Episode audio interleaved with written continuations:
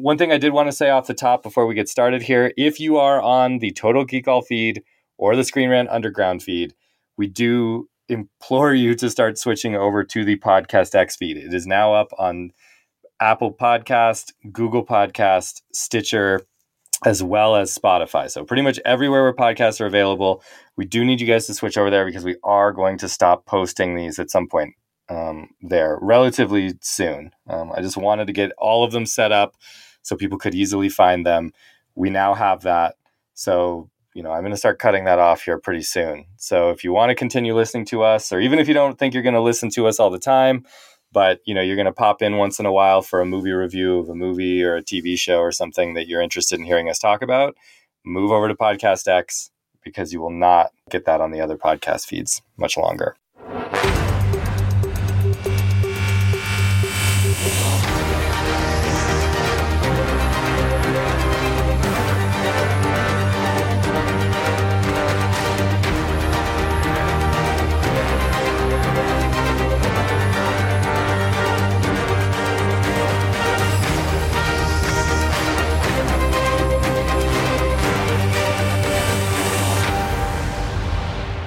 Podcast X listeners. Today we have a full menu uh, of geeky stuff to talk about. We're going to talk about Top Gun Maverick, which the three of us have seen. We're going to talk about the first two episodes of Obi Wan, as well as you know, kind of any tangentially related Star Wars Celebration announcements, and then we'll finish up with a sort of spoiler conversation of the first four episodes of Stranger Things um, season three, part one, season four, part one, season four, part one.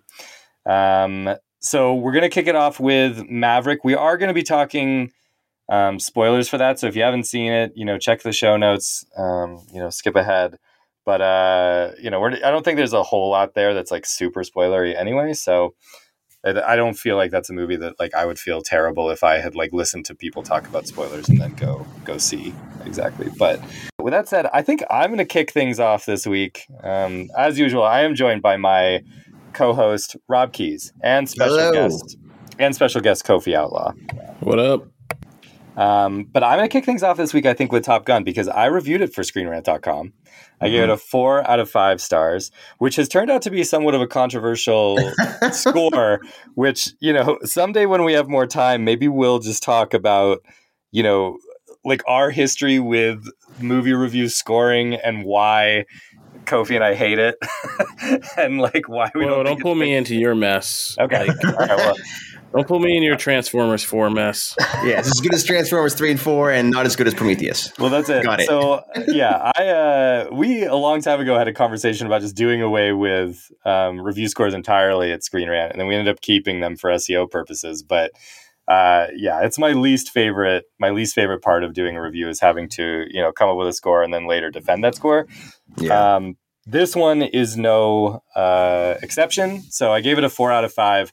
But what people, and I've received a few people on Twitter kind of giving me a hard time about it is, and I think this will contextualize my review as well. I'm, I'm not just going on a tangent here, is that I, you know, the tagline of the review is essentially that, you know, it's, it's an even better movie than an already iconic se- or, you know, original film. So it's a better sequel to an iconic original which you know kind of then people are like doing the math and they're saying well if you said this is a four out of five then you know what is top gun? You know 3.5 3 or something?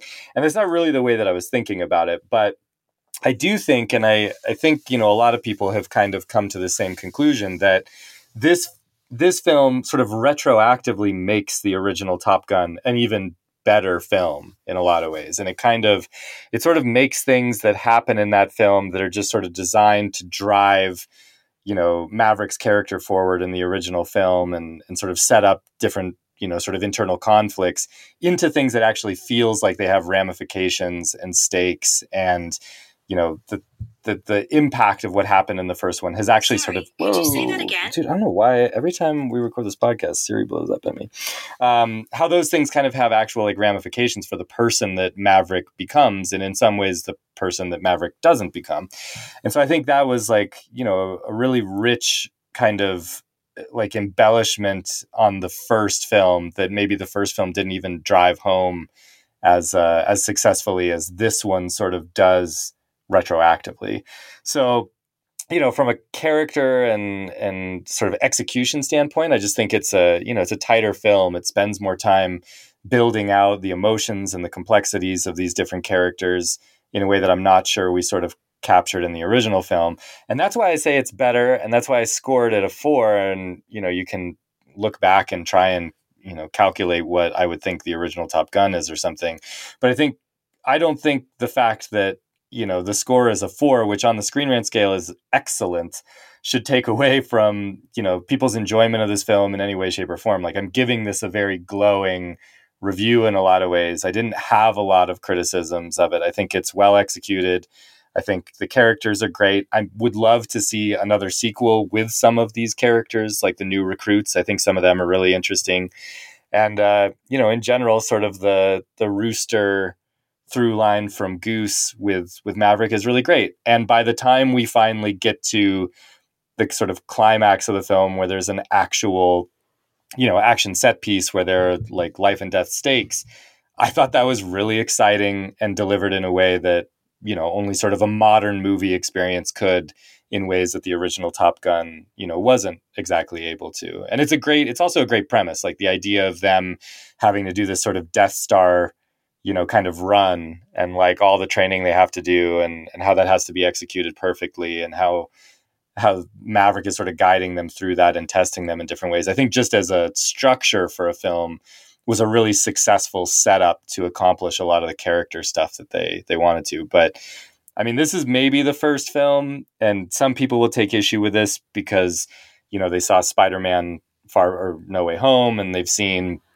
you know like uh, I don't know other movies recently that you know have been in Doctor Strange and stuff that have been in theaters that they enjoyed as theatrical experiences. This is the first movie I felt like coming back from COVID, where I was in a packed theater everybody was screaming and super excited and just you know thrilled and engaged in a way that felt like a real accomplishment from the filmmakers because you know with things like spider-man no way home like we've talked about it there's some great fan service and crowd pleasing sort of moments and stuff there in in both that and, and doctor strange but i feel like this just earned it solely on the success of how good the film is on in terms of caring about the characters and delivering really awesome action so I am curious what you know the two of you have to say about it, but I you know I'm very positive on it. I you know anybody who's reading the review is as anything sort of negative with that score, you know I did, I'd encourage you to actually read the review because I think I think I'm pretty clear in there as to why why I like it and stuff. And you know I, I don't know I don't think I ever gave a movie a five out of five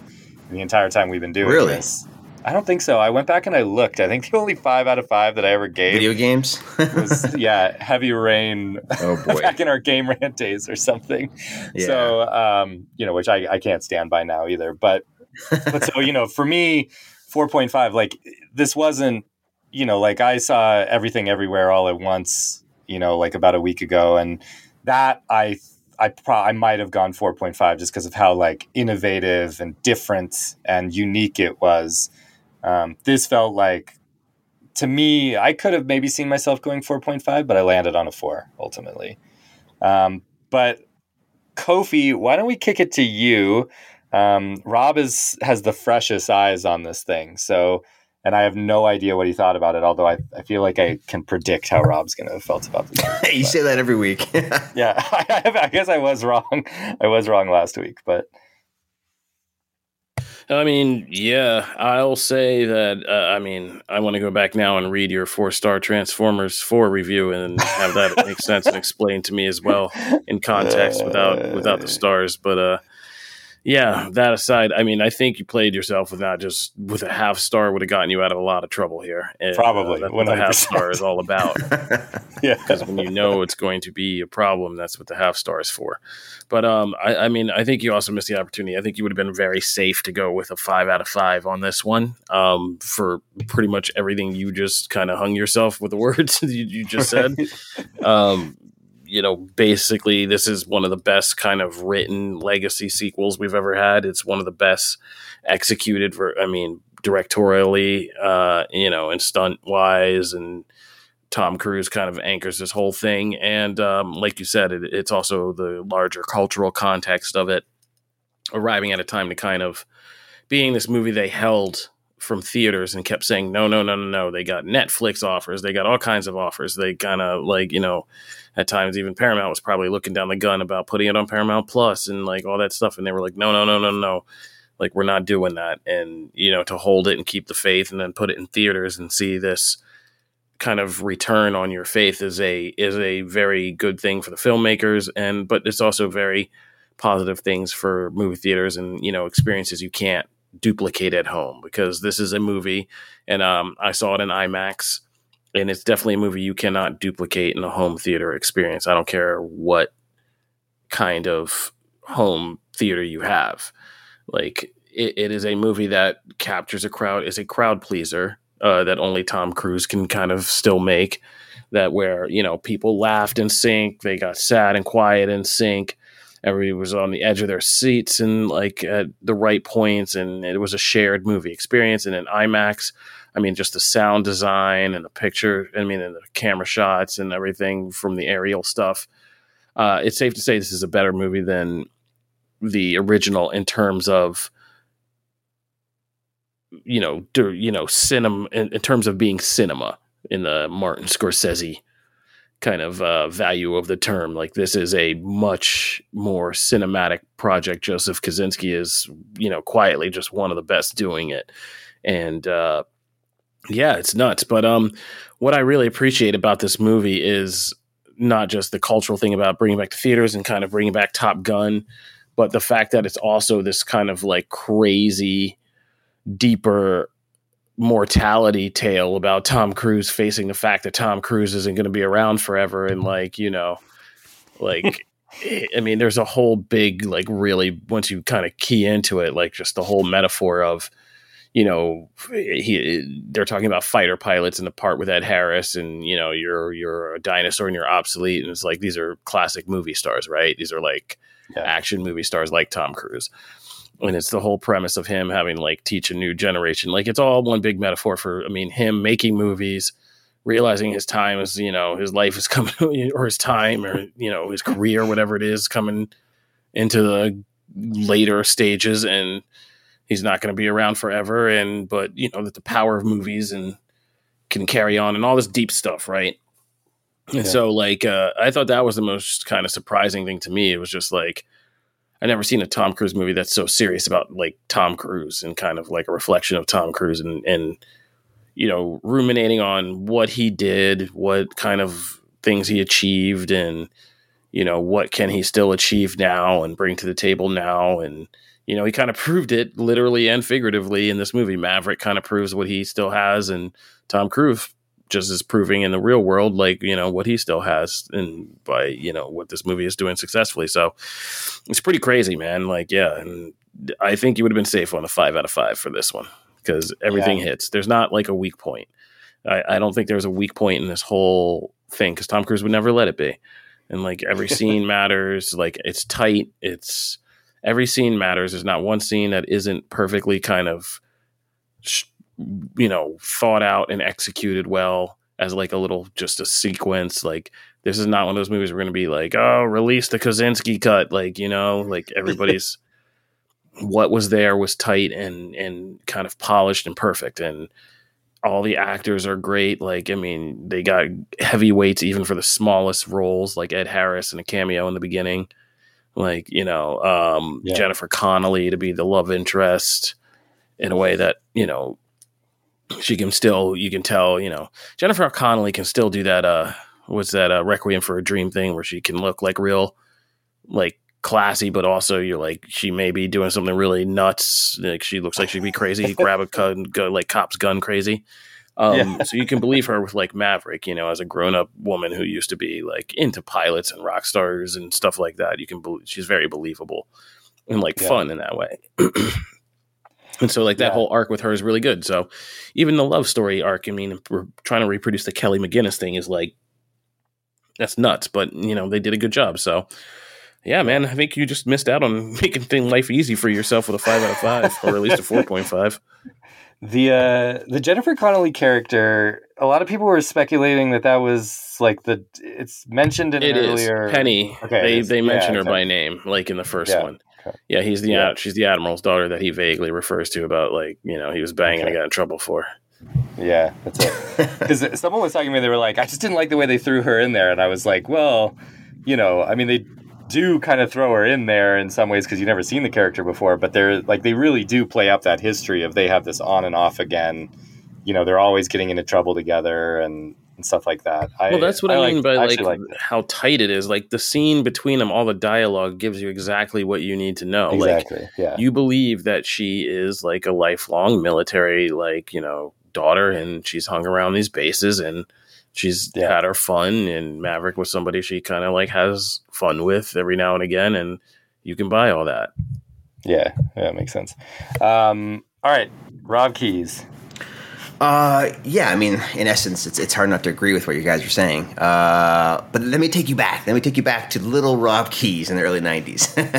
um, and it's funny because before we recorded this, you know, last week we were talking about watching the OG Top Gun, which I did. Um, again, uh, but that movie was like pretty special for me as a kid, and I'm I'm sure it's for you guys, or you know, maybe as well. But I remember, and I still have it, the original, original, original VHS. And it was the first movie, like my dad set up this old school, we're talking like 91, like surround sound with these long ass little wires and little little black speaker boxes in the back of the room so we can watch it on our 27 inch like tubes cube TV.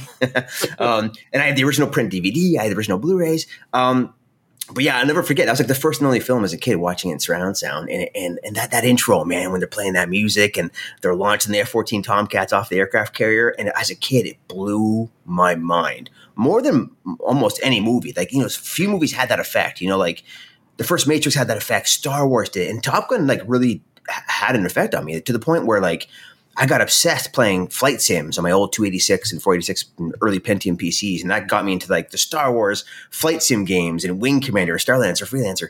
Um, and, and the funny thing is, I played this game back.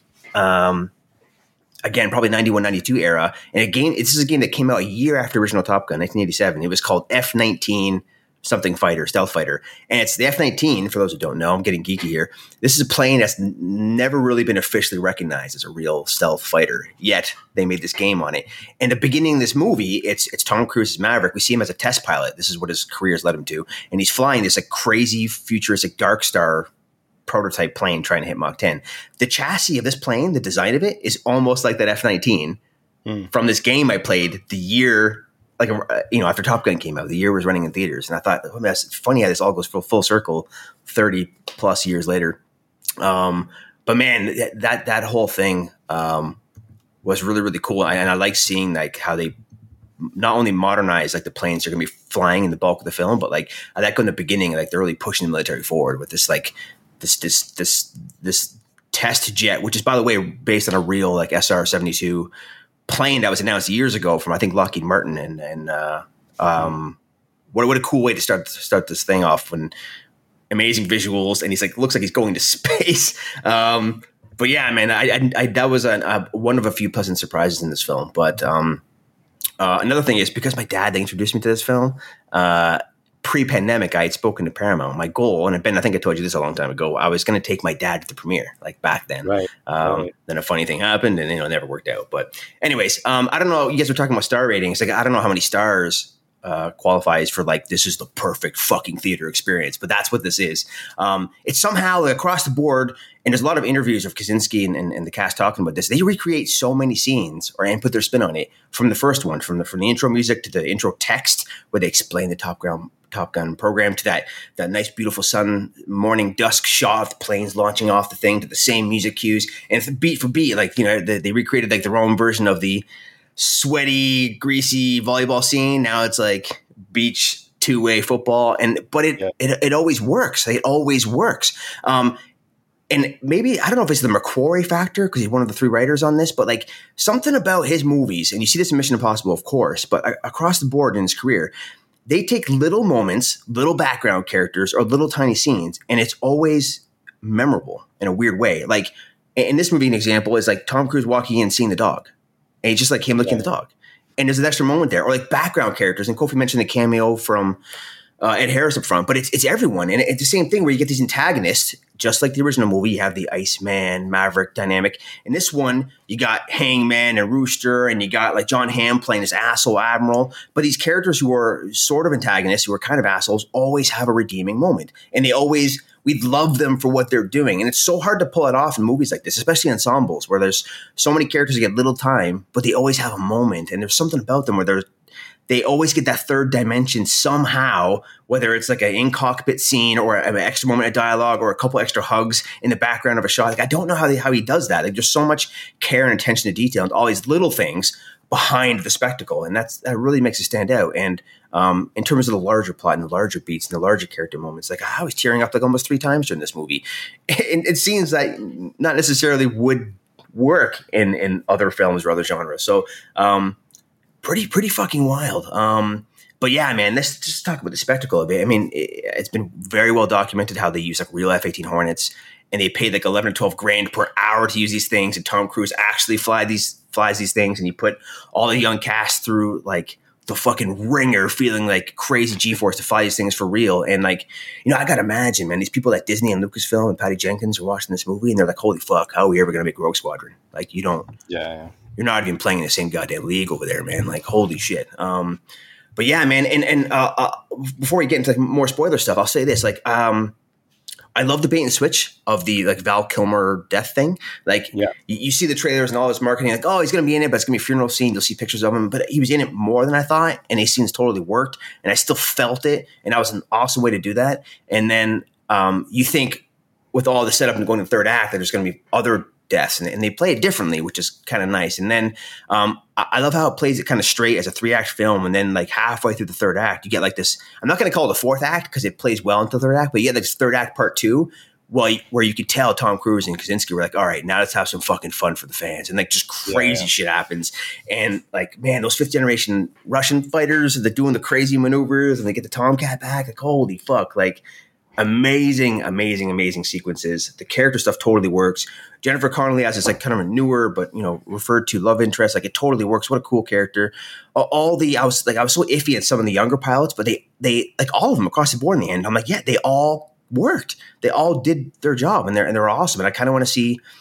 I'll end this by saying I, I want to see all of them back. And given the success of this film, not just critically, it's crushing it in reviews, which is amazing. But it's it's setting records for Paramount at the box office. And now I'm like, yeah holy fuck, now like you can't stop Tom Cruise. You got to keep doing Mission Impossible. You got to keep doing Tom, uh, fucking Top Gun now. And and who would have fucking thought this ten years ago, right? Holy shit! So, um, man, man, this is a fucking movie, boys. Oh, I was so excited. Uh, and one of those movies that works for everyone. Like new people can come in and watch this, and and my audience, like so many others, had a bunch of like older couples and, and father and son dynamics and all these cool things that I had not seen in the theater you know, even pre-pandemic, like that's been such a long time feeling that with a like an all generational crowd. You know, that was cool. So. Um, yeah, the screening. This, I don't know if it was this way for yours. Well, you guys actually just both saw it. You did you end up seeing it at screening, Kofi, or did you see? You you went and paid to see it. I went to a screening, but it was a also crowd screening as well. Okay, gotcha. Yeah, the the screening that I was at, it was cool. They had a lot of like they were giving a lot of tickets away to like ex-military and military people and stuff. And there was like a dude oh, there yeah. that like flies the planes into like freaking hurricanes and stuff, like weather. you know, it was like they were going through what some of those people did, and I was like, they were like, we have a real pilot, and he was like talking about what he does, and I was like, oh my god, that's amazing. Like, you know, I was sitting here like reviewing movies or something, like just the balls on that guy. You know. You you guys have like a crazy Air Force Base and museum out there in Colorado, right? Like my, yeah, my, there's my, a, my mom yeah. went there. I think. Yeah. Yeah, yeah. There's a yeah. There's an Air Force base out here near Colorado Springs. Yeah, that makes sense. Um, um, oh, I have a question for you guys. Did you guys have that preamble like just before the film starts for my screening? It had Tom Cruise looking at the camera, like basically thanking the cast and crew and yeah, talking yeah, about like, how we made this for you. Yeah, that was kind of neat too. So yeah, respect. But uh, yeah, that was cool. Um, Uh, so well, I guess that raises like an interesting question, and maybe we can geek out about a few things, and then you know move on to the next topic. But like, I mean, Rob, you're saying you want to see these guys back.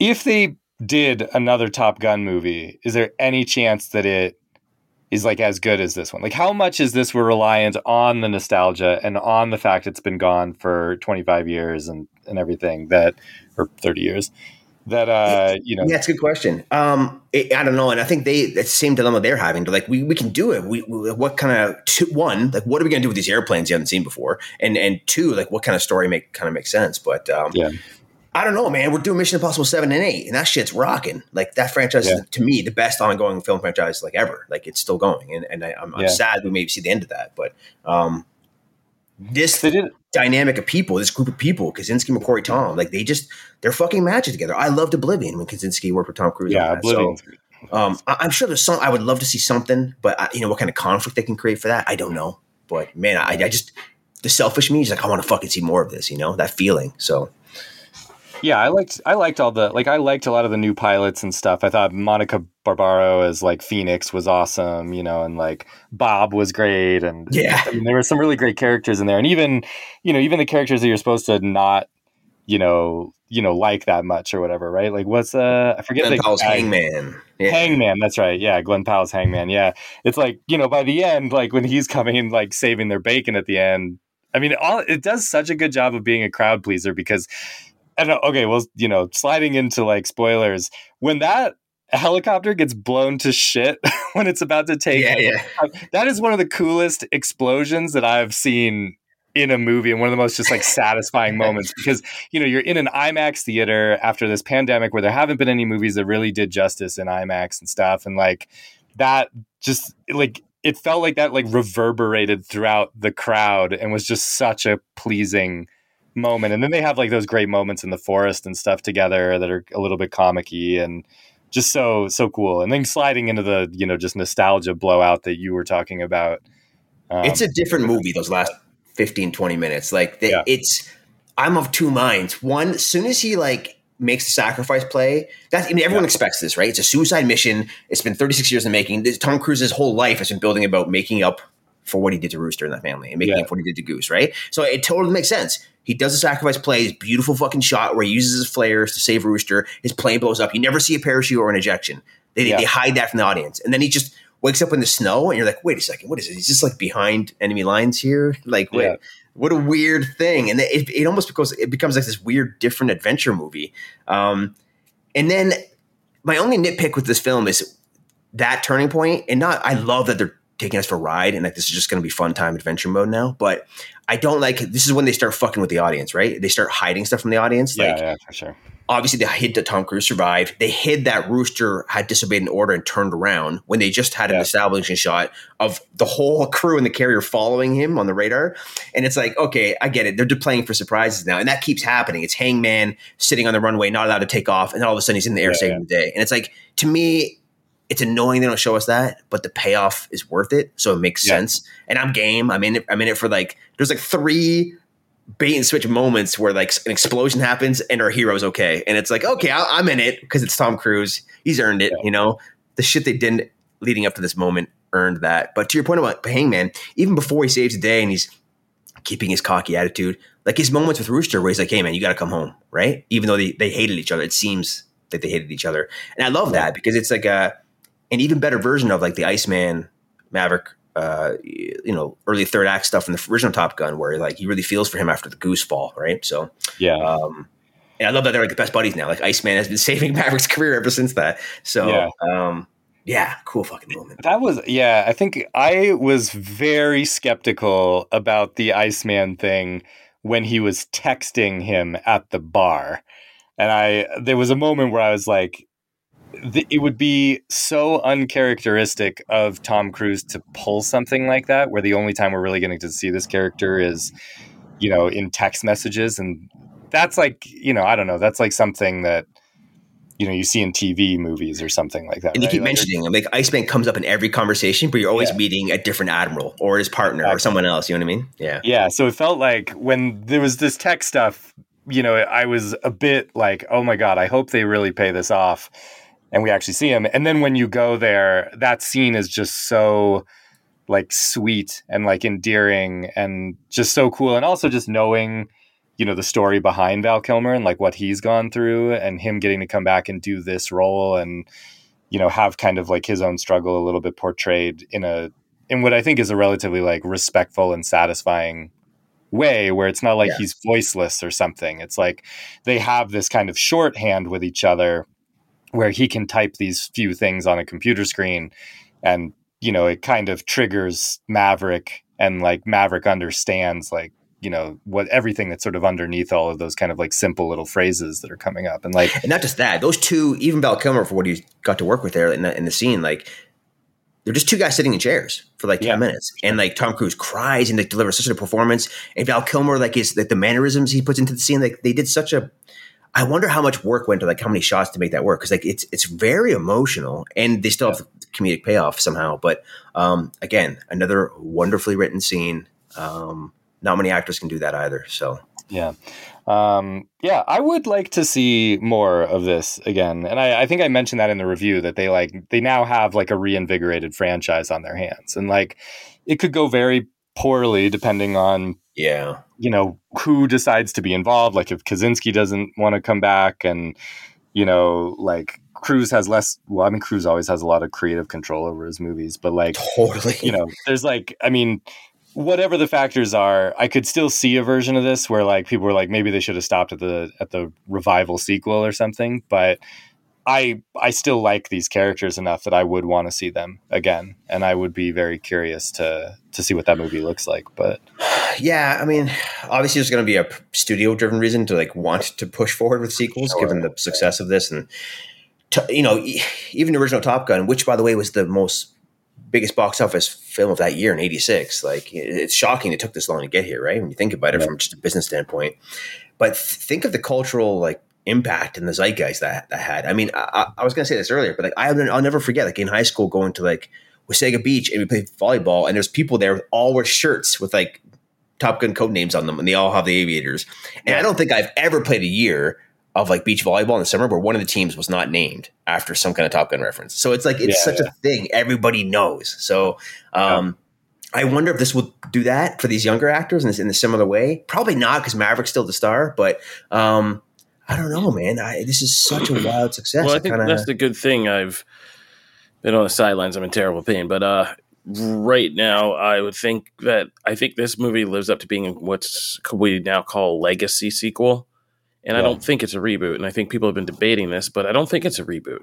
I think it's actually a closing chapter, and it kind of, you know, makes it puts it out there that this could go on. But I think if this continues, then you get all kinds of complicated things about how long will these people even be flying planes before they get replaced, like all that stuff. Yeah, yeah, at sure. one point, we all thought that could be a Top Gun 2 story about, Yeah. you know, people getting grounded and having to move to like unmanned drones and stuff like that and what that all would be like. But I don't think we want to get into that. I think you have, it's like, don't get caught up in 80s nostalgia and start making those crazy, terrible sequels. You know what I mean? Like, yeah. like you Yeah, made a it's true. perfect legacy sequel and like that honors and says something about legacy and cinema and has this perfect spot in time. Don't don't fuck it up. yeah, This is the time to go James Cameron, you know? yeah, True. I I agree. It works as a perfect finale, but it also works in a way where like it ends in such a happy note. Like everybody's still there. Like everybody survived.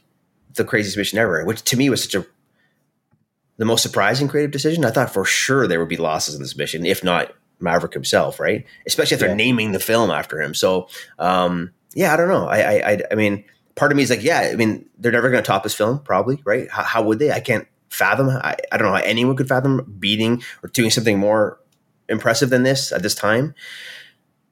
But this movie just made like 150 million over five days or whatever. So it's like, how are they? You know, Paramount's begging Tom to do more. I'm sure in some way, but you know, you're right. It, it is the perfect legacy of sequel, but I don't know. Hollywood is different, so it's all about. IP. Uh, Bashir Salahuddin also as uh, Hondo. Hondo. This Oh yeah. that guy was so. When he shows up, and initially he's just you know working on like the stealth plane with him, and they're you know they're doing that test, and then he actually shows up. I like I had already been so endeared to him like in that opening set piece.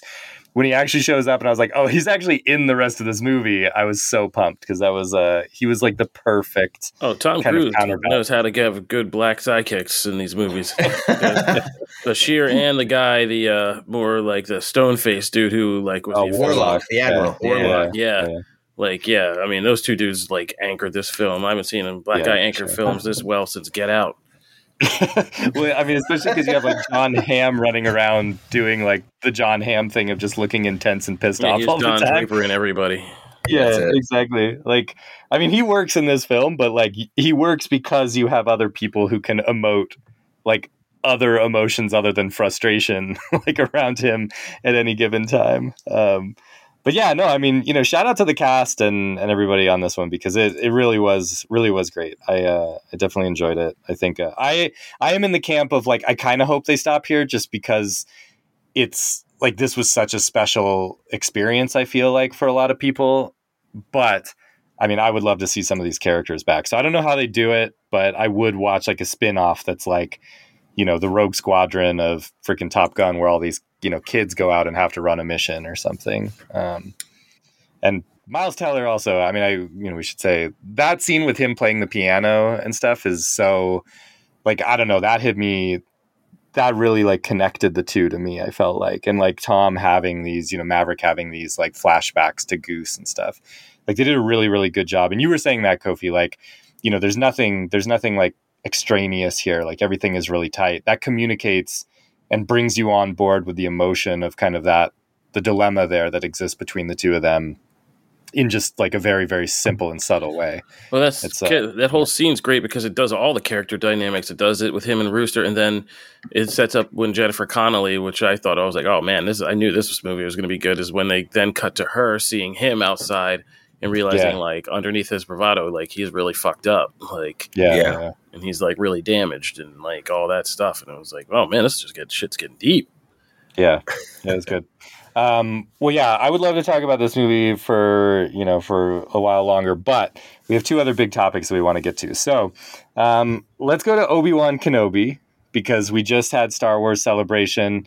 Um, you know, Rob, I know you. You know, you and the team at Screen Rant have been punching out content, comic books punching out content, Kofi, like on all this stuff. Some big announcements, some things happened. Um, so, but I am curious how you guys are feeling about this show because um, and how you're feeling about Star Wars, you know, on Disney Plus, especially. I think you know going forward, because this, I think this thing does a lot of things really well, and then I think it does some things not super well, and so that does seem kind of reflective of the state of this franchise in general. So I'm curious what you guys have thought about this thing. Oh, Robert, you remember when you thought a spinning shot was going to be the worst thing you saw in Star Wars TV? Oh man, don't even get me started. You remember that? You remember those Yeah, times man. oh, dude. when you were like, again. "Oh my god, a spinning shot! What's happened to Star Wars?" remember that? This is what happened. Oh, yeah, I kept you're thinking of you. I kept thinking of you every time I was watching Obi Wan. I was like, "Really, Rob? This is what you thought was going to be the worst thing?" Have you, have you Uh, no, heard a line? Have you heard a line things. from Third Sister? Oh man, yeah, Third Sister is uh is what about her uh, side jumping off the rooftops and then back flipping into a forward roll for no reason? the parkour the parkour off the rooftop things is is bonkers. I, uh, Some of the worst shit I've ever seen in a fan film. Yeah. Look, here's what I'll Yeah. say because you know people know me as a Star Wars fan, so I'm just going to keep it real. And I said this in my review for uh, comicbook.com. and basically, the first part of the first, most of the first episode of Obi Wan is exactly what I wanted. It's Yeah. it's Logan like with Obi Wan, and it, it really examines a period in his life that we are all kind of. It's become as the franchise expands, and you get more about this character in his younger years, and novels, and comics, and movies, and TV shows. Like it is, it became increasingly interesting. The whole idea of him having to sit on Tatooine for all these like decades and trying to keep the faith in this very dark time and like what was that like and you know what did that do to you like and so as a character study like the first part of this is great and i thought i mean my favorite thing in this whole like two hour slog was just that scene in the marketplace with the inquisitors and uncle and uh uncle owen Yeah. and that kind of illustrated like in the epitome of what I wanted to see from this series was you know when Owen holds it down even harder than like Obi Wan and doesn't give him up and all that stuff and you know knowing all these decisions how they lead to what it takes to create the hope of a new hope and all that like Rogue One feeds into it like I was in I'm like I'm into that What I'm getting kind of tired of with Star Wars TV is the bait and switch. You know, we're talking about bait and switch like this. Every Star Wars TV show now seems to be coming at us with the name of a character as as like the title thing before it takes us to another character that yeah. they're sharing screen time with all of a sudden. And it's always like kind of like this what the fuck moment every time it happens, even if it's good stuff, even if it is Luke and Grogu, we're going to be spending some time. It's still kind of like what the fuck is happening, like, and what show am I watching? And so, like, we're in Obi Wan, we we can't even get through episode one, but it's okay because I love Jimmy Smits. Jimmy Smits can, you know, he makes anything work, and Young Leia is okay. Like that actress is doing okay for kid, you know for a child actress, but um, yeah, by episode two, I'm just like, what is this now? Now we're just like entering these new halls of canon. They're confusing canon. Like shit's like so confused. Everybody who watched Star Wars Rebels is just what the fuck at the end of episode two. yeah. When you cast the Grand Inquisitor as you know, not just cast, but like Rupert Friend, and then like he's getting impaled by Reva. Now I think the show, part of me thinks the show is going to be all about revealing, like, well, Grand Inquisitor was always like a clone because there is stuff where like Darth Vader keeps him alive after he's killed in Rebels and all this stuff. But I think they're yeah. going to be like, he's a clone, and we were messing with clones because Star Wars TV is all about them clones and explaining that fucking Palpatine shit in Rise of Skywalker somehow, some way, one day. Um, yeah and so like yeah it, it's just it's all over the place and i was kind of surprised because i had of all the directors i had a lot of faith in deborah chow and, and i don't think there's some stunt work stuff that i know is rough during the covid stuff but like you know like yeah there's just it's really scattered in from what should be a straightforward series and like really easy to execute and i think like the the simplicity of the Mandalorian is one of its greatest assets. We're finding out, like Book of Boba Fett and this, and I and so far I looked at Book of Boba Fett's first two episodes better than these two. I'll be honest with you. Hmm. Oh wow! And um, but they're overcomplicating it. Like you know, going back and forth with the flashbacks and the bank and the back to flashbacks. You know, in Boba Fett, and now kind of this and the retcon. Leia and Obi Wan had a road trip together when she was young. Stuff. It's just like we are really overcomplicating this. Like fans just want to come and see some some gap fills. You could have just made this four episodes and and we would have been just as happy if it was just like two episodes of Obi Wan build up and then being like, all right, I'm gonna go. Oh, he learns about Vader. I'm gonna go get this Vader dude. I'm gonna go see Vader, and then yeah. I'm gonna fight Vader. I think yeah, I think uh, I think I liked it more than you did ultimately, but I do have a similar because I, I I enjoyed kind of the Logan Obi Wan opening stuff. I didn't mind Leia, like you're saying, Leia as the actress. I had questions about you know why they're doing these things that ultimately like undermine their own canon. Like it is very clear at the beginning of episode four that like she has never met Obi-Wan, right? When she said I mean that message that she puts into R2 is like one of the most like not like most like quotable things out of Star Wars, but I think pe- most people could recite that. You know, I mean, it's not it's not some just like offhand thing. That's a big thrust of the initial part of that you know that trilogy and everything. So it, it is weird to me that and you know, and Kathleen Kennedy just came out you know, two weeks ago and was talking about how the biggest, we didn't talk about this on the show. We almost thought about talking about it, I think, on the podcast, but how like they just learned the wrong thing from Solo because they were saying, you know, you shouldn't ca- recast any of these iconic actors. And it's like, yeah, this is a significantly younger Leia for sure. You're not going to de-age, you know, a, a Carrie Fisher like CGI character or something into this. But at the same time, like it is what is I think my biggest issue, and I think it's kind of I'm you know I'm sort of circling it, I guess, is that I this galaxy is so big, and we've said this. You like the three of us have been saying this for ten years now, and it's like this galaxy is so big. Like, why do you always have to tell Skywalker stories? Like everything just keeps like you just keep pulling like Luke and Leia back into this thing when you're when you have these spin-off shows that are attempting to actually like step away from that and i get that obi-wan is tasked with protecting you know luke and by some extension leia as well but like the Obi-Wan story I think a lot of us wanted was one that didn't have to do with them where he had to kind of step away from guarding Luke to go deal with the fact that Vader was back or something. You know, which is maybe where this is going, but like what purpose ultimately does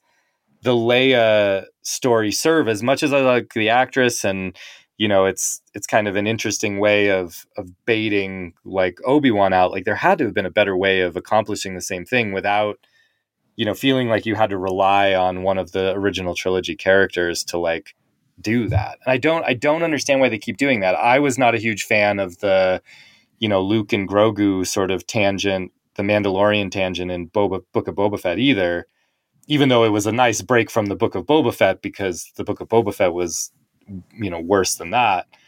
But it, it kind of is just like, what are these shows about if they all have to keep coming back to these these trilogy characters that we're trying to get away from? That's what Clone Wars and I think Rebels did so well was that it just it really got away from these characters to some extent. Um, and obviously like Clone Wars was, you know, before Luke and Leia existed, but there were entire episodes of that series where it was just C3PO and, you know, R2D2 off on just some weird adventure or something. It didn't have any of these people, any of the Jedi's in them or anything. And I don't understand why these live action series feel so beholden to those things. Um, because I don't know that it's adding anything ultimately. It's starting yeah. to dilute it to the extent that like when one of these characters comes up, like I'm just kind of like like I don't feel like it's special. I almost feel like it's a distraction from the thing that I want to be seeing, which is something unique and fresh. Um I mean when Luke showed up at the end of the Mandalorian like that was dope because we didn't think it was going to connect, you know, and it felt like, oh, he's coming in, he's going to do something. But now that they're all just cameoing, cameoing all the time, it, I don't know. It it does feel like something else is kind of missing here. Um, yeah, I mean, it's a layer of an ongoing problem where it's like they're obsessed with the Skywalker saga and all like the fingers it has everywhere, but they're also still basing every story or launching every story out of Tatooine or anchoring every story in Tatooine, which yeah. is. I, I was done with this planet 20 fucking years ago with the video games. Every goddamn video game had to have some kind of Tatooine thing. Just because it's like, remember that desert planet? It's like, yeah, we know where the Jawas are. It's like move yeah. move along. Like um yeah but yeah, I mean, after you know the Mando obsession with it, um, and of course the Book of Boba Fett, some for some reason telling its whole story on Tatooine, which is just absurd, and then this is starting there, and then yeah, uh, I'm actually surprised with what you guys are saying, but I, I agree. I, I, I have um, a lot of issues with this. It, it's weird. It's like it's so easy to nitpick Star Wars because we were so deep in. There's so many different things. People have different interpretations of canon. They're they're potentially breaking canon or not in this one a little bit. They're probably not. There's some weird explanation, I'm sure. Um, yeah. But this entire show is like the most nitpick worthy. There's like I'm, I'm I'm trying to look at it from the opposite perspective. Like, what, what what are the great things in this in this show? And I'm like, well, so far nothing. I mean, I kind of like. I don't know much want to get into the timing of the show, but like you know, it, the the intro, the cold open with the Order sixty six thing which made me feel weird. Um, but it was a great sequence, you know what I mean, for what it was. And I was like, oh wow, they really put some effort into that. And like, it was one of those scenes where like you see this Jedi protecting kids, and she's going crazy with, with her lightsaber, but every lightsaber swing mattered. Every lightsaber swing deflected or was an attack, and she took hits. And it's like that's okay, cool. You made an erratic lightsaber scene, kind of makes sense. Um, yeah. And then right away we bring in the Inquisitors, who I've always had a problem with because I think they're absurd characters. But they kind of made they, they paid some of them off in the, in the, animated series in a big way by putting in the work and time, right? But in in this, um, the I love Rupert Friend, um, but man, when he's walking around with that costume, it's like some horrid cosplay. But then when you see him up close and you see his eyes and you hear him talk and I, I thought, okay, his voice and his dialogue's actually pretty great. I'm into this. Just don't just don't do any wide shots of him walking around or fighting. Um, yeah. And then Sung Kang, who I also love from Fast and Furious, and he's playing the fifth brother, and he's doing like this Christian Bale Batman voice impression, and you're like, oh boy, this is not working. Which leads us to like the star of this thing, uh, Reva or the third sister or whatever, and yeah they are gonna do some. They're gonna have to put some work in to explain why she's so obsessively overly aggressive to the point where she's running around screaming, "I'm gonna cut your hands off! I'm gonna kill this person's family!" I, I love She's one of- Vader. It's I mean, it's why? kind of like on the table. It's, she's one of the Padawans from the beginning. she's one of the kids from the beginning, of course. Yeah. But And why is she the obsessed with Inquisitor- Anakin? And, yeah. and this, I mean, the Inquisitors were created in other media of Star Wars, and that's where they've existed, like you know, almost exclusively, and Absolutely. with good reason. Like they're awesome in games, they're awesome in animated series, and they're awesome in books and and comics because you can, and all of these things have done great Inquisitor stories over the last few years. But um, yeah, I mean, those they're creatures that are hard to get right in live action on a TV budget. Uh, Absolutely. you can't just do the makeup. It has to be kind of makeup that you can. I mean, a lot of Star Wars characters get away with putting on prosthetics that they don't have to do a lot of action Yeah, movement movement. in. Yeah. Right. So, um, yeah, and so like, yeah, this is kind of a weird look for the Inquisitors because the whole thing with them that is good and and kind of awesome is how smart they are. I mean, Jedi hunting isn't just like a physical thing with lightsabers; it's also kind of a mind game, and you saw that in the market yeah, with like the way the Grand Inquisitor votes to do things versus, you know, Reva and her their whole tactics. But what's interesting about them is how they break Jedi and and convert them to the dark side. And Yeah. that's essentially what they are. Is they're just Palpatine's like little fucking fuckboy puppets. That's that's all he cares about them. I mean, if you read Darth Vader comics, it's a whole there's a whole arc where he, you know, goes up against the Inquisitors because he's like, man, fuck you, you're not taking my job, and they're like, well, fuck you too, and so they all rumble and like, but that's what it is. It's Palpatine's. They're not powerful enough to be Sith lords, or he doesn't trust them to like give them or to open them to that side.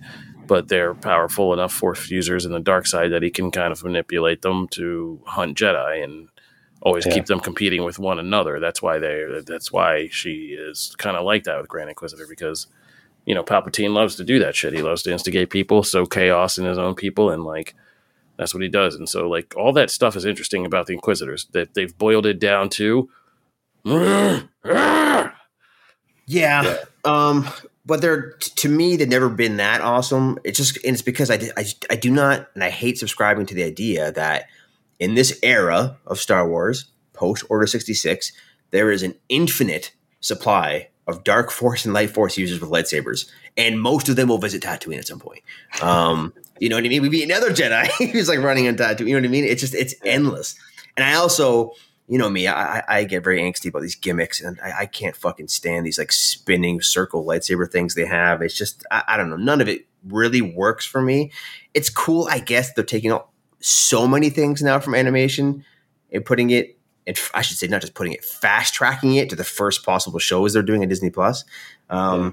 But it's not worth it. I'd much rather see them take something that has nothing to do with this, even if it means, and we joked about this on Twitter, like this Dash Rendar stuff. Like just do some other Yeah. story or take inspiration from the, you know, the other games like the Dark Forces stuff, which again that bled into Jedi stuff too. But like, man, just do something different where there's different villains, different parts of the galaxy, and it doesn't have to do with like Vader's puppets or Palpatine's secret puppets or these puppets fighting other puppets to get the old puppet. It's like, man, move on, guys. We're, we're done with this, and we're getting there. I think with some of these other celebration announcements, maybe you know, and they're really trying to push forward with the High, High Republic stuff, which is big. pu- They're going into phase two of that publishing initiative, which is based, you know, centuries before the the films as we know them. So, um, we'll see, but um. Yeah, and uh, uh, one more, you know, nitpick. I hate to be constantly negative. Like I'm kind of in it because I like Ewan McGregor. The only reason the show exists is because look, everybody likes the prequel people now. We put in five years of work trying to redo Hayden's image, and everyone just loves this shit now. So we'll put them in the show any way we can. We'll delay the show because it's too similar to Mando, and we'll just switch it to Leia, and this is what it is. Um, but man, like even they, they tried to make Tatooine look more real than they did in the Book of Boba Fett. Um, I, they didn't quite get there. And then this other, the good thing is they leave the planet finally, but this other planet where they're on in this marketplace, and there's a scene where Obi Wan's chasing Leia, Cyberpunk 2099 planet. sort of. But yeah, that's definitely the vibe, right? Um, Leia distrusts Obi Wan is running away through the market. It's another wonderful Leia chase sequence where everyone's moving in slow motion and walking into objects. Uh, just oh god. Um, but if you watch it closely, it's it's following uh, Ewan McGregor from the front, and he literally walks in a circle. It's because the set they're on is so fucking small, and you look at the Uh. extras and the tables, and they're all just like stationary, and it's so like they're wearing costumes that look like they're made the day before, and it's it just looks so artificial and not well developed. And then the background shots keep fuzzing out. It just, it just looks so fake. And it really stands out in contrast when compared to, to bring it back to celebration, we saw the Andor trailer with Tony Gilroy. And it's like a tone setting piece, basically. Every shot is like a real location with it, what appears to be people that live in this real location. You know what I mean? There's such a difference in talent and, and detail and the work put into these things. Um, on these non-show shows that not entirely shot in the volume, right? Um, with all CGI backgrounds, like they, they got to get away from that, man. And again, we just talked about our praises for, for Top Gun and using real spaces and real things and real objects, and it's there's a stark difference between like the talent behind those shows, and maybe it's because Tony Gilroy doesn't like Star Wars. He was very honest about that when he came in to save Rogue One. He just treated yeah. it like a Battle for Britain type movie. You know what I mean? Like. uh yeah, what, what, like seeing that trailer and seeing all this other shit, and it's like, oh my god, like this. It's the same problem I'm having with the Marvel Studio shows, right? They keep punching out these six and seven out of ten shows that feel cheaper and rushed, and they just like they're making so much content so quickly, and they're taking they they they had this beautiful piece of technology that was used to enhance like the interior shots of the Millennium Falcon, and then Jon Favreau did wonders with this technology to make like the Lion King and other stuff that they've turned it into like this is everything has to be done here now this is yeah. the crutch, and, and we can just fix everything in post. We'll change everything in post, and we'll just do it quick, and we'll spend such little time designing a chase sequence where a girl runs through a forest. You know what I mean? And it's like it really shows. Um, and it's a shame because they have they have they're, they're making innovations on technology and filmmaking, which are so impressive, but they're doing fuck all with it half the time, and it's really depressing. And it's and we can talk about COVID all day, but there's so many other shows coming out right now with chase sequences, space scenes, otherworldly characters, and Star Wars and Marvel are really like under delivering versus what all the streaming networks are putting up. Um, and but you know, I'll go back to my original point. I, I you know, I'm in it. I want to see where this goes. I, I, do like the bold, somewhat bold decision to keep Ewan, not Ewan McGregor, but keep Obi Wan as a character who's kind of not likable. In the first two episodes, he is that reluctant Logan style character. We keep saying Logan, but it's true. He's he's he's he's so disconnected with the universe. He has no idea uh, he's so buried in guilt. He probably has no idea the repercussions and what him and his Jedi failed at years earlier. And like the little scenes of him like riding the transport to and from work, or him saving meat for a space camel. It's like these scenes kind of work. I like that. Um, and I like that the, the, first two episodes stick with that. He's even reluctant to help with Leia. He doesn't want to do shit. He's he's ready to let fucking Uncle Owen die. You know what I mean? Um, because he's so afraid. Uh, yeah. and that's cool because because we know in Act Two or Act Three in the next couple episodes he'll unleash Clone Wars Obi Wan, and we'll get to see some kick ass shit. So I'm in it for that and that payoff. But all the story and character arc stuff, man, I'm I'm already kind of clocking out on that. You know. So yeah, and that's the thing is like as much as I kind of am anxious to see him like snap back into Clone Wars Obi Wan, I was enjoying like I want to sit with his guilt and his, you know, and his kind of disconnect from the world a little bit longer. Like instead, the show just kind of makes him like you know, it's like the reluctant hero stuff, but uh, I don't know, the way it's done doesn't feel like it actually deals with the emotional weight of it. It's more just like this is an excuse like we need an excuse to get this guy into action because he's sort of resigned himself to this life and so the only thing that can do that is leia or something you know and it, and that it feels gimmicky because it feels like they're starting from a place of saying this is a guy who has given up which makes sense in the context of everything that happened but like we don't get to sit with that really. Like we just get him having conversations with everybody saying i don't want to do this. That isn't who i am anymore. You don't want me. I'm not the guy for the job or whatever. Right. um, like i wanted to live with that a little bit longer even though i didn't want to be on tatooine all that much longer but um, oh how could I forget? Uh, Kumail Nanjiani gets yeah. to join Star Wars, and he plays himself. Oh my god, what a, he's so typecast, man! What a waste. I thought he was. Yeah. I was hoping for something different than a character who says, "Oh, I'm I'm, I'm, I'm, I'm embarrassed. I'm a con artist. Yeah. Look at me." That's oh, that's so cringe. Um, yeah. Ah, well. You know. He was fun though. By the end of it, I I was you know at least it wasn't like tried to know, redeem him. I guess, but yeah it's like at least it wasn't like I don't know, like Han Solo showed up or something, you know, and was like running a grift on this planet or so. Like at least it's like a new character that maybe I can somewhat somewhat care about. But Do Um, you want to? Yeah, I know we're kind of all poo pooing here on poor Obi Wan, but um, anything you want to highlight from the Star Wars Celebration stuff? There's a couple, you know, notable shows they kind of confirmed and announced, right? Skeleton Crew, bro. No, I'm just kidding. Jude Law. Um, yeah, no, I mean, Andor was. I mean, for me, Andor was a highlight. It was disappointing that Ahsoka is not coming until later. Next but year. uh, yeah, yeah, yeah, we, we should thought say The the- Mandalorian three, And, uh, Ahsoka, Star Wars is still like fuck Star Wars movies. right? Yeah. The, uh, um, Yeah, no, I mean, there's some cool things here, though. Like, I mean, they cast Sabine, right? Like, I, I mean, I think that's the character that people have been wanting to see in live action, and um, Yeah, but is it going to turn into like right? a Sabine show, like in the middle? Yeah, there you can see them in Yeah. the beginning. There's like a little teaser that may or may not have leaked. yeah, may or may not. uh, yeah, Chopper's in it. Hera Syndulla's in it, right? So they're bringing, Yeah. they're basically doing live action Rebels. It sounds like we're setting that up, which is cool, right? So yeah, yeah. I mean, Rebels is like one of the criminally like underwatched shows. Of I think you know some people didn't love the animation style and stuff there. I think, but I, I mean, Rebels is great. Um, yeah, falls in the same camp. Rebels is like, awesome.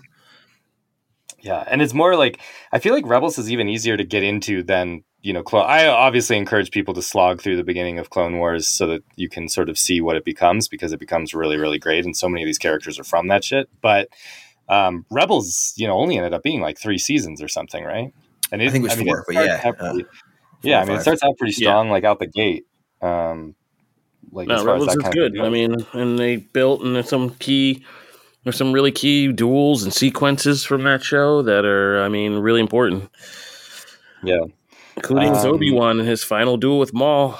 That's it. Yeah. So that's a show where they did it their own characters, their own story, their own locations, but they did a smart job of weaving in the bigger stuff from you Yeah. know the main Star Wars saga, but also from Clone Wars, which is you know it, it is a successor to that.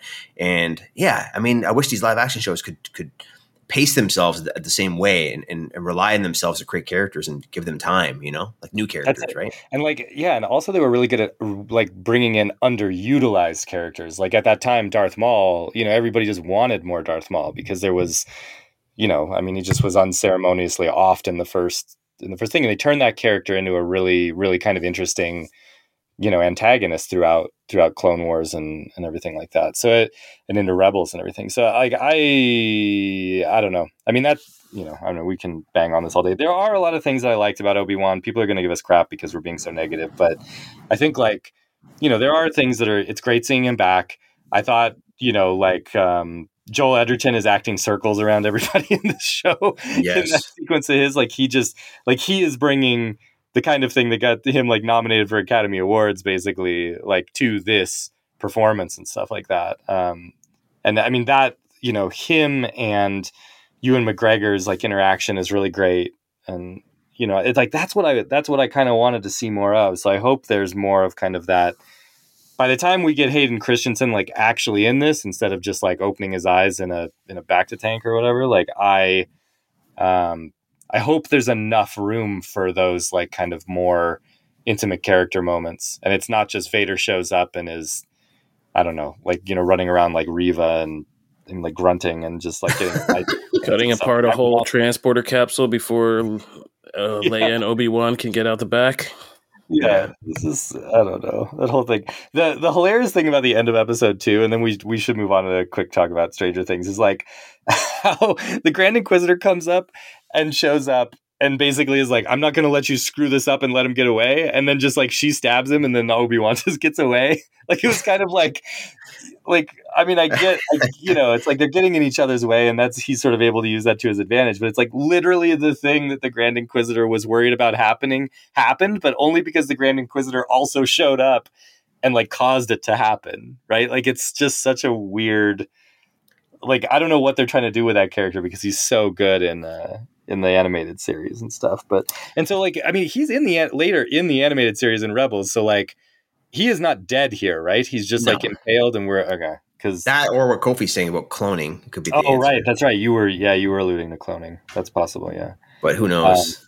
Yeah. like that was just so weird like that Well, whole he just thing always has this saying, "There are worse things than death," is like a big saying with the Inquisitor. That's Yeah. true. And he sure. shows up at some point to fight Luke as again a trapped spirit. He has a duel with Luke Luke Skywalker in the comics. It's like dude's around and he's already all over Yeah. canon. So like, yeah, Yeah. Um, well, I am excited to continue watching. Like, I am looking forward to seeing more episodes. But I, I don't know, bro. Just show, tell me when the fight is. I'm, I'm, I'm like uh, hate watching. it it feels like, you know, because it's Star Wars. You have to follow it, and it's like, but I'm not enjoying it. It's the worst show I'm watching. You know, so I have friends that have like full off, like that were big Star Wars fans that have full off just like, like or fall Oh, on dude. given up on these. my like, yeah, a lot of my like high school buddies who love this stuff with me and went to you know saw the prequels with me, all this kind of stuff, and my brother, they just they just they, they don't care. It's been so run into the ground for them. They just don't care. It's just regular, generic other stuff that's not as good as what they're watching on again Yeah. any other streaming network, and that's exactly. Yeah. shouldn't be what Star Wars and Marvel should be. They have so much money and resources and the biggest talent pool on the planet to work from. They literally could do whatever. And they're just like, they're so accepting of subpar content. We see it every year now for a couple of years. And it's, how do you come back from that if they were so willing to put up shows like this? Um, not to keep harping Yeah. on the book of Boba Fett, but I mean, that, that's, you know, that's very telling, you know? Yeah. So, The uh that uh Star Wars Survivor show though, or not show, but game looks sick though. I'm excited for that. Oh, yes. the The Fallen Jedi sequel? Fallen, or- Fallen Jedi yeah. was yeah, super dope. I love. Yeah, no, that's gonna be good. Yeah. I better if we get. Cal Kestis in this show somewhere. Yeah, Yeah, right? That could happen. Yeah, Yeah, I mean, Cameron he could just, Monaghan. play himself, right? Like, I mean, that guy, totally.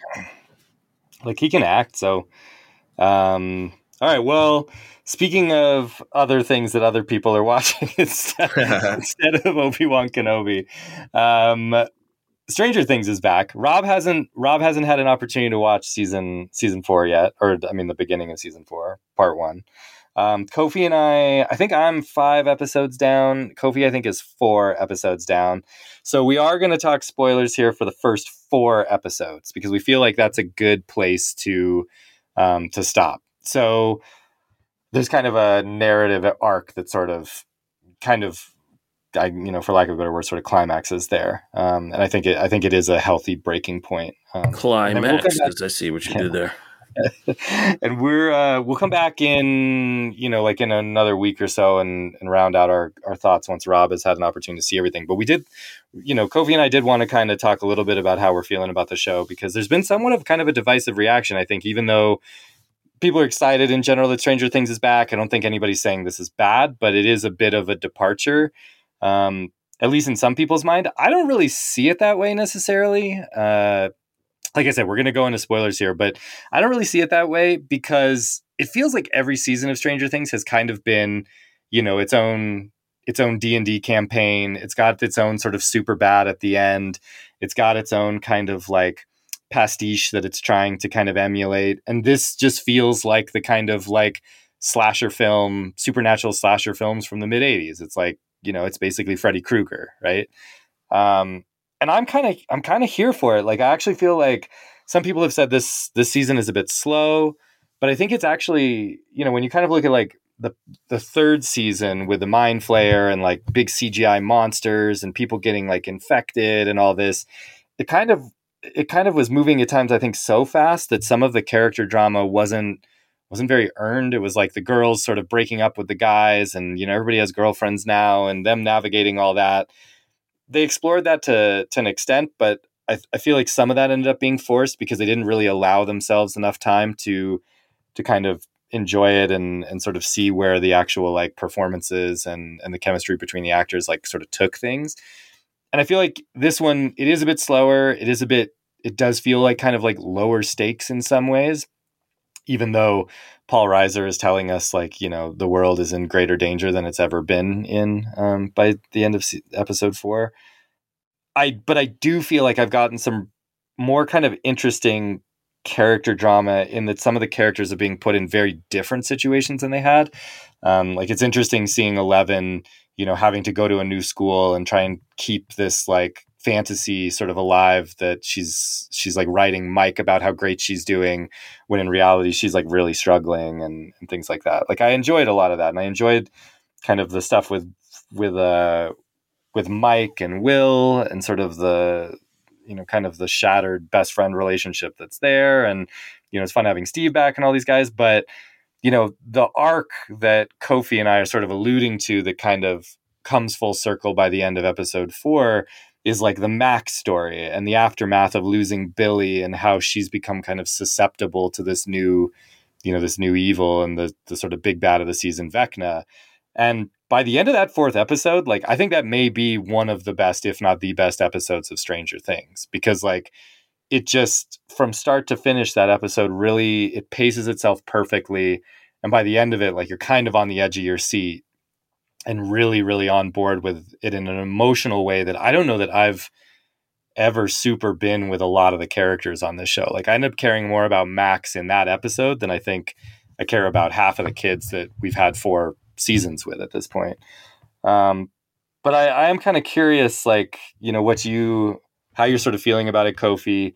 And then Rob, like, if there's anything, uh, you know, you have questions about it, or if you're excited, like if you're excited for Stranger Things, or you know. But I'll start with Kofi. Sure. Yeah, I'm gonna nail this uh, segment out because again, I'm in a lot of pain. But it, I will say, maybe it's an attack from the upside down. But um, I was hard on this on uh, my other podcast, Comic Book Nation, which you can get on podcast platforms as well. We we had a chance because there's so much content this week that I only did it my kind of review based on the first episode, which I thought was a really kind of slow and almost like a recap episode and reestablishing status quo, and I found kind of boring. Um, that said, I will have to walk it back a bit and say, like, the next two or three episodes of Stranger Things season four, has been alluded to, form this kind of first, you know, call like arc A of like, you know, this season. And uh, yeah, by the time it reaches its climax episode in episode four, it's it's really well done. And these are big episodes. So episode four is like an hour and fifteen minutes or something. And it is like a mini movie. And uh, yeah there's a lot of supernatural. I grew up on supernatural horror of the 80s and this is every bit that. And from the way it begins and unfolds the pacing. And uh, i'm going to go so far as to say that the duffer brothers have done the tightest written season yet with this because they had yeah. the time. And the foresight to kind of sketch it out because um, i think what's throwing people is it's hard to remember some of the locations that people are in yeah and who yeah, is yeah. where and like what when that i mean i just kind of I, I was mis- I found out I was mistaken a whole thing when in episode four about Mike and where Mike is. I was like, oh wait, no. I was like, okay, no, I get it. Yeah, now. he's in California now. Yeah, yeah. And so like that whole thing is there. Um, and so I think a lot of the arcs and the way they've split it up and paced it, it, it not only is it, it also drives towards the main story a lot better. Like Yeah. we get a Robin and Nancy sub arc, but it it's for a purpose, right? It's not just them Yeah. like goofing off or having some side arc that distracts and like you want to fast forward through. They're doing stuff that's actually exciting to watch, and all the groups are kind of like that. Um, and so that's good. But uh, I think there are some things that are just kind of kind of clunky and kind of also just you know that TV writing like I get it it's the 80s but we are or we're a modern audience so like the two characters the LGBT the clearly LGBTQ characters who are just like going to take all season to reveal their truth and that whole th- kind of pacing is just kind of like eye rolling to me Yeah. um, and I'm just like, okay, like, you know, I get it, but like, I get why I know what you're doing, but like, it's very cliched and, and things like that. So I can see some of those coming already, and it's just like, all right, Yeah, well, even the jocks, right? Like the jocks that are out to get like vengeance for Chrissy is just like, you know, I mean, jocks or whatever. uh, You know, I'm not going to stereotype or pass judgment, but we know the way jocks are depicted in, you know, in pop culture, and we know the way they're kind of depicted in the context of these shows, where you know the geeks are sort of our heroes,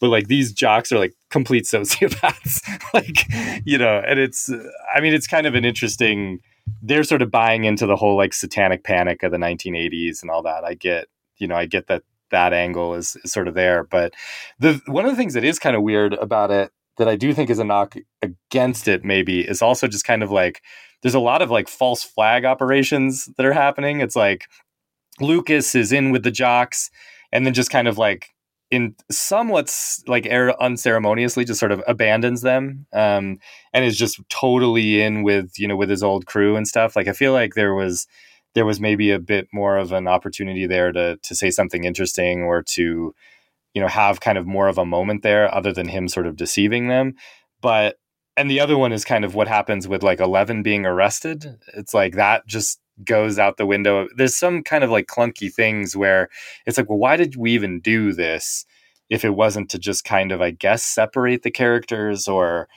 only so that they would kind of come back together. But as you start to get into like episodes later in episodes three and four, I think it starts to kind of come back together in a way where some of those sort of initial kind of weird side tangents that they were going down that were the results of some of the character drama um like ended up like ended up sort of pulling themselves together in a weird way. But but i think one of the things that this this season did really like masterfully is like there's a very intentional shot in the trailer of you know where you're seeing max getting lifted into the air and the guys are like looking up at her and she looks like possessed. And everybody was kind of like well what's going on in that section? Because you know is she possessed? Is she you know is she possessed by like billy or something like that? And within the first episode you understand like what is at stake for max. And i think you know you if you've seen the trailer that's sort of in the back of your mind along the way as to like how that is going to play out because this is totally a show that would just like straight up murder one of the main characters of the show that's part of the the click.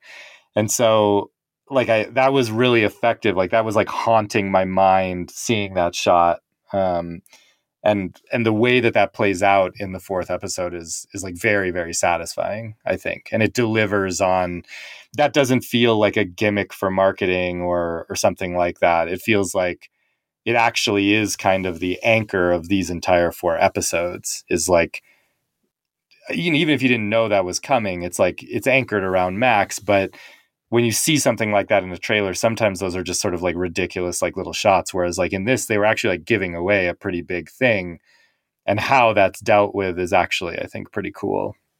Um, and I kind of like, I sort of like the Scooby Doo of it too. Like, you know, there's sort of a mystery here to unpack that is a little bit more personal than there's just monsters on the other, you know, on the other side that are doing these horrible things. It's like I am very curious, like who Vecna is because it doesn't feel Barb. like Vec- yeah if it's I don't know that. I have not watched that far. I'm just I just Yeah. blurted that out. If it is Barb, If that ridiculous, and I have I keep no seeing that on Twitter. I think people are hoping Yeah. that's the case.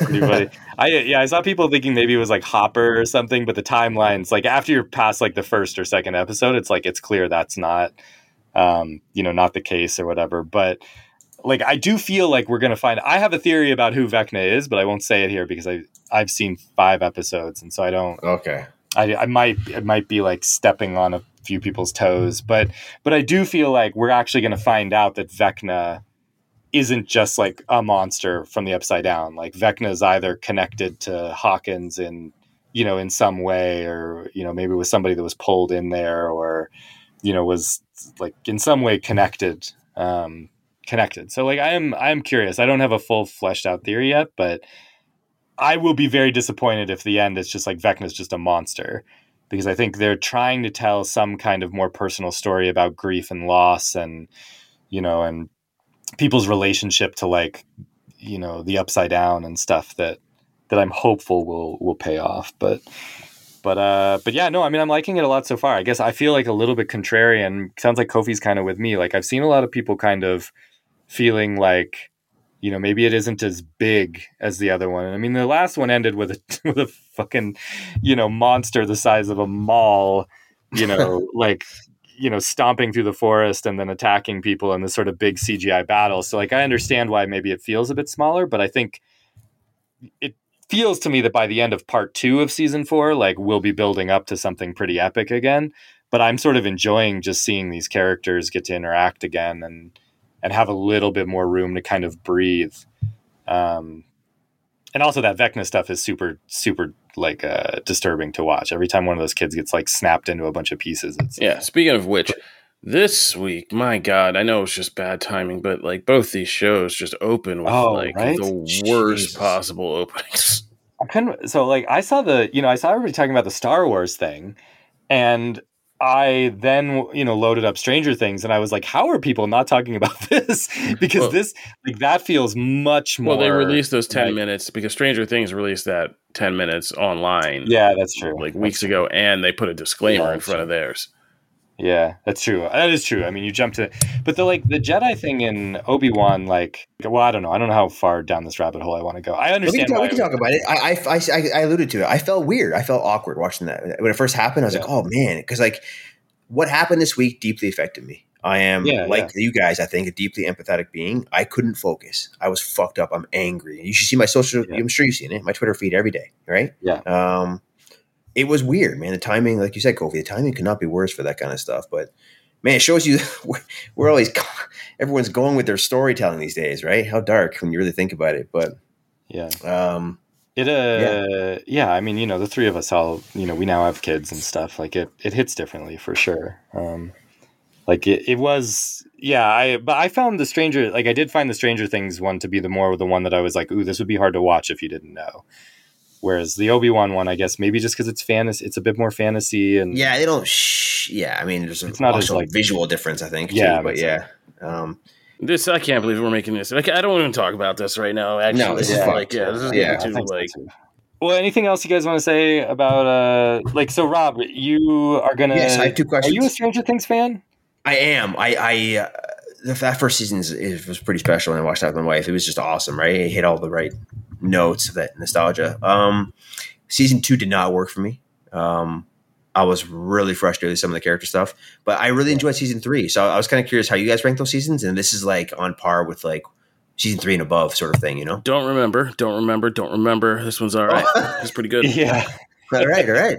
I think uh, I think if if I remember correctly, I did I was in a position of kind of stalling out a little bit in season two as well. Um, but I did really like season three. I would put this I would say this, you know, and again, this is probably controversial. I would put this up there as probably potentially my favorite season actually. Oh, nice. Um, but but like I said, it's just there's some really cool character stuff they're doing. They're like they're getting to really take their time, but there is also some just like ridiculously stupid things that are also you know happening. Oh, that's that's my other question. So I keep seeing, and forgive me, I've not seen it, but on, on Twitter, people keep raging about this really annoying character in school. A- Angela, is that her name or something? Like, um, you know what I'm talking about? Is there a new character who's really annoying? Yes, Oh, she's the bully yeah, that bullies Eleven. Yeah. Uh, yeah, She's like an Bully the boy. 80s Valley girl, like stereotype. is that watchable, or am I going to be so frustrated with that? I mean, it's it's be- just annoying from the bullying thing, but like, Okay. yeah, they're just really. Yeah, That trope is They're, so again, done with. it does a little thing where like it's making high school kids like, and then I get it, it's a horror movie kind of thing, Yeah. like, but it's Yeah, making these kids like really horrible. yeah. it's Um, like it is a very frustrating arc though, Rob, because it's like she is clearly like openly bullying Eleven, and then Eleven fights back and gets arrested.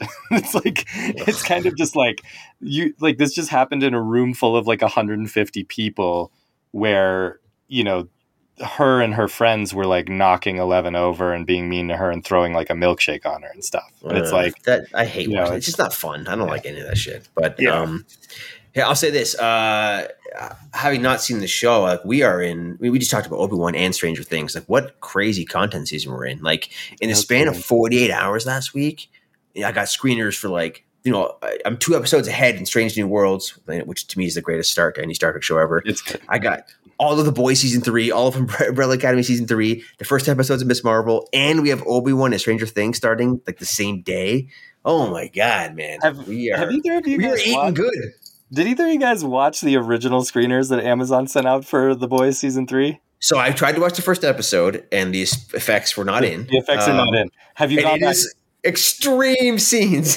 yeah. So so they have now sent updated screeners out for Yeah, that. they- I got an like, email where they just had just Yeah. pulled them. It was weird. They were They like, put- "Hey, you got yeah, them," and they're like, "There's nothing here."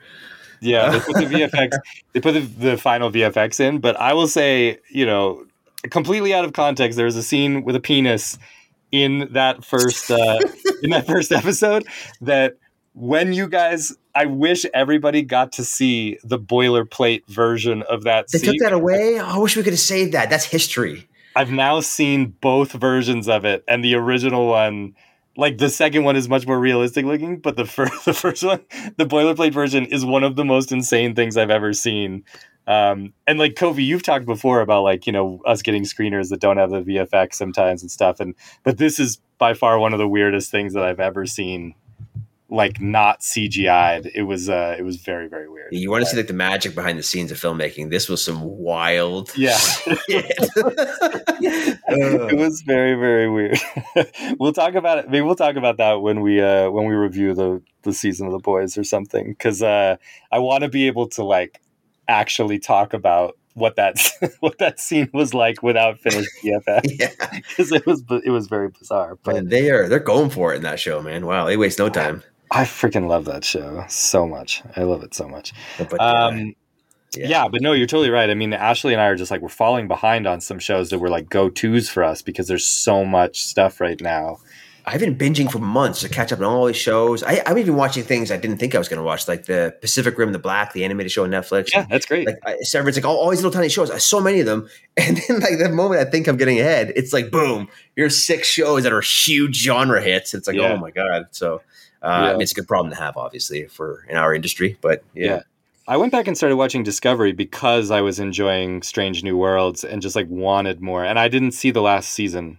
And you guys, I think you guys were talking about it that it was like yeah, I see. Really, season really four to me is the strongest for Discovery. Yeah, yeah, they really it's a good, good, different story on, on, its own. You know. Yeah, I like it a lot. I also like that they kind of are doing what Strange New World does, where it's kind of a mission of the week a bit more because Discovery Once got get, very like overly serialized. This is like our like half-ass rants and raves because I'm a terrible so. pain and I'm out of here.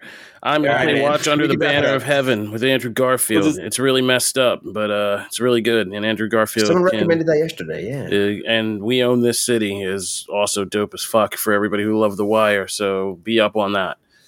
Yeah. Mayor of Kingstown on Paramount Plus. Watch that. We should do. Yeah, we'll do a rant and rave soon. All right. Um, all right well, yeah. Let's just wrap it. Yeah, let's just wrap it up then. Um, because you guys can keep talking about your uh, Sundays or whatever the fuck you guys were talking about. like, no, no, we're done. We're done. No, we're done. I think, we're, I think, like, yeah, I think we're good. Let me get out of here.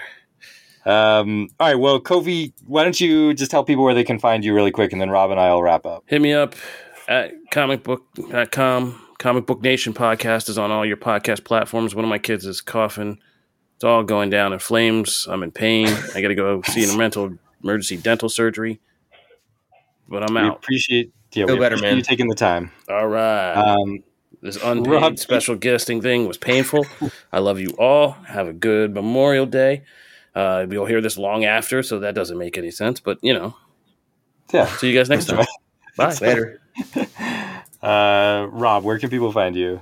So we do an episode and I have COVID, and then we do an episode. Kofi's like on the verge of going. Oh my god! Like, yeah, are we cursed? Like, what's going like, to happen we, to me? This, this, is what happens, man. We, we we fought so hard to make this podcast. Months of like trying to time test podcasts. We finally get to it, and it's like scheduling conflicts, medical issues, family stuff. It's just, we just cannot. It's just, true sit down yeah. once a week on time and just talk about a thing. This is such a testament to like how hard we're working to People make. People don't know. yeah. like the amount of stuff I had to cancel. Even like Friday, we tried to do this, didn't work, and today, like I, I, had to move some personal stuff around. Like it's just, it's we we we are fighting to make this happen. Um, anyways, where yeah, you, guys, you can find my team stuff uh, on on um, screenrant.com. and and if you're you know like our Star Wars chat, I, I, know we're a little negative on this show, but there is a lot of other exciting stuff happening. So you can check.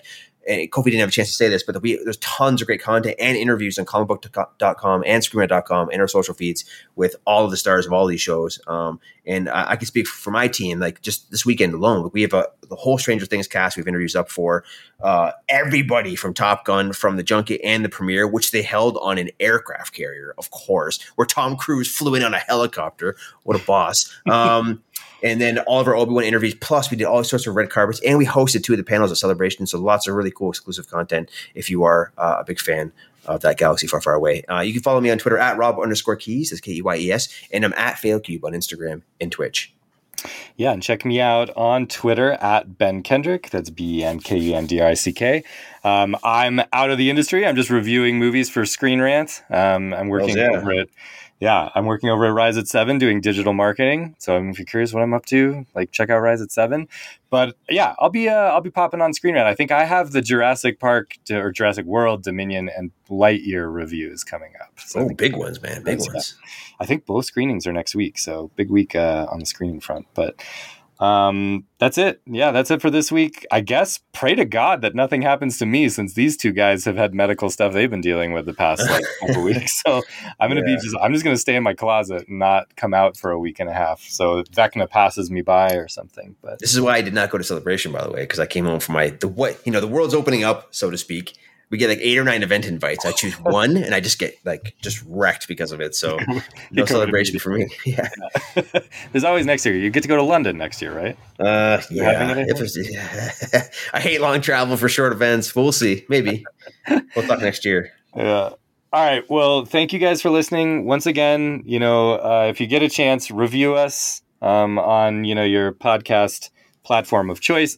I think we'll start reading some of those at the end. Um, so if you know you have any inside jokes or anything like that you want to throw in, we'll uh, we'll name drop you and you know and read out some of the some of the reviews that we're getting, and uh, you know tell your friends if there was anybody that used to you know you recommended the Screen Rant Underground to that used to talk about it with you know, let them know we're back. Let them know we're doing something because, like we said just a few minutes ago, we are working really hard between all of our different uh, families and you know work situations and stuff to get here every week and, and podcast for you guys and talk about some of this stuff. So, um, if you appreciate that, you know, so support us. We're trying to, you know, we're trying to recapture some of the momentum we had back in the SRU days with uh with the audience and everything. So that'll do it for this week. I don't know what we'll do next week. Maybe we'll finish talking about Stranger Things and you know some other things that come up. I don't think there's anything big that opens this week, is there? Really? I don't know.